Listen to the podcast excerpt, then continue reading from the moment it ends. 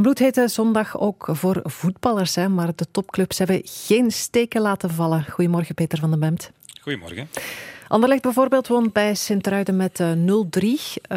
Nochtans, ja, altijd een moeilijke verplaatsing hè, voor Paars-Wit. Jazeker. Vroeger en nu. Hè, ook op het vernieuwde staaien met kunstgras. Bijvoorbeeld maar 3 keer van de laatste 10 wedstrijden daarop staaien gewonnen. En we weten het, Sint-Truiden was goed bezig. 12 duels niet meer verloren. Ze konden een historische reeks van Raymond Goed als uit de jaren 60 evenaren. Maar 6 doelpunten tegen in die reeks. Ja, dat is het gewoon heel erg goed gedaan van Anderlecht. En Hitte maakte natuurlijk, zoals de coach opmerkte, dat Sint-Truiden minder energie dan gebruikelijk in zijn spel kon leggen. En dan bleek Anderlecht toch veruit over de beste voetballers te beschikken, met natuurlijk toch voorop die Fabio Silva, ja. Nu al een van de sensaties van de eerste weken van het seizoen. Ja, niet verwonderlijk natuurlijk, een speler voor wie Wolverhampton 2 jaar geleden 40 miljoen heeft betaald. En je ziet ook waarom, hè. Geweldige techniek, snel en beweeglijk en wat mij altijd weer opvalt, enorm energiek, altijd voluit sprinten, ook defensief, niet te beroerd om te werken, dodelijk efficiënt in de rechthoek, 5 doelpunten en 2 assists in 6 matchen, dat zijn straffe cijfers, straffer dan Zirkzee, dat andere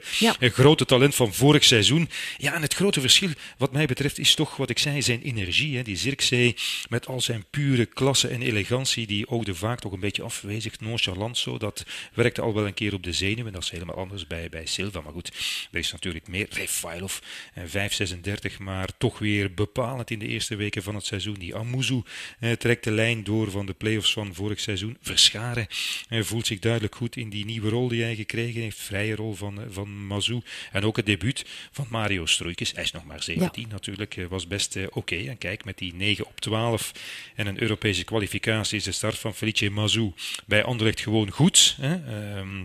Alleen die blackouts, zoals er zijn geweest, Van Krombrugge wees er nog even op, tegen Cercle Brugge, dat eerste uur donderdag, weliswaar met een invallersploeg tegen Paide, dat was ook niet goed. Die zijn tegelijkertijd toch een beetje verontrustend. Die ondergrens mag niet meer zo laag zijn als vorig seizoen. En, hoe je het ook draait of keert, de komende 1,5 week gaat toch enorm veel bepalen. Europese wedstrijd tegen de Young Boys uit Bern. Anderlecht moet daar hoe dan ook voorbij. En dan kan het in alle rust blijven groeien. Zo gaat dat. Ja, inderdaad zal die overwinning wel hoop geven. Club Brugge won ook met 0-3 was het in Leuven. Daar was het al stilaan van moeten voor de kampioen. Want ja, 1 op 6 in de voorbije 2 wedstrijden.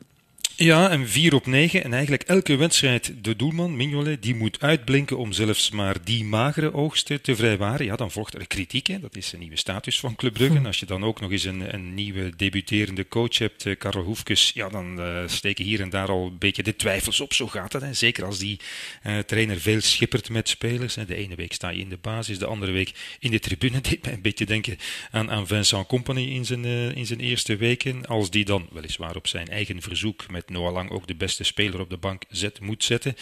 Als die trainer dan ook nu voor de wedstrijd in Leuven boegbeeld, aanvoerder van vele jaren, Ruud Vormer uit de selectie laat, ja, dan kan je toch na die 1 op 6, wat je zei, maar beter winnen. Maar goed, ik vind Karel Hoefkes heeft toch in Leuven punten gescoord, denk ik, als coach. En zijn ploeg bleek perfect voorbereid op dat aparte spel van Leuven, om dat te neutraliseren.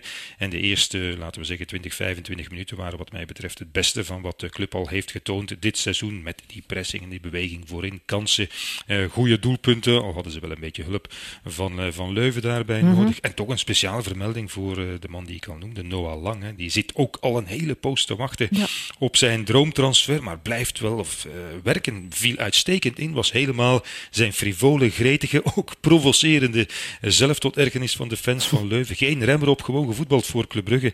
En zo heeft Club gewoon verdiend gewonnen en had het dit keer geen uitblinkende Simon Mignolet nodig om te winnen. Dat moet al van voor de play-offs van vorig seizoen geleden zijn, denk ik. En kijk, Hans Vanaken, die mocht zelfs 2 penalties missen. Ik heb het eens nagekeken. Dat is bijna zoveel als in de rest van zijn hele carrière. Dat waren namelijk 3 op 24. Zelfs dat kon Club zich gisteren in Leuven permitteren. Ja, het is inderdaad een zeldzaamheid. Hij bleef er kalm onder, hoorden we eerder vanmorgen al. Naar Genk dan, hè. Ook een vlotte overwinning voor Racing op het veld van Zulte Waregem. 1-4.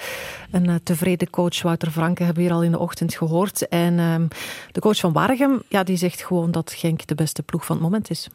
Ja, Leye zei dat inderdaad en ik ben het met hem eens. Het beste, compleetste, meest overtuigende voetbal komt op dit moment van Racing Genk. Eigenlijk vanaf speeldag 1 en ook gisteren in Waregem.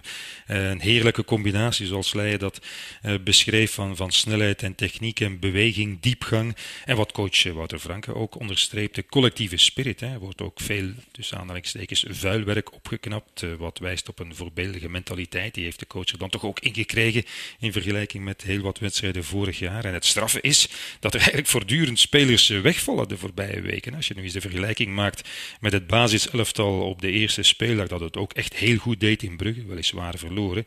Wel, dan zijn er al 4 spelers niet meer bij. Hè. Met Oye, die is uitgevallen. Ito is vertrokken. Dessers, de topschutter toch, is weg. Lukumi nu ook naar Italië. Maar de vervangers vullen die rol blijkbaar probleemloos in. Met dat ontluikende talent.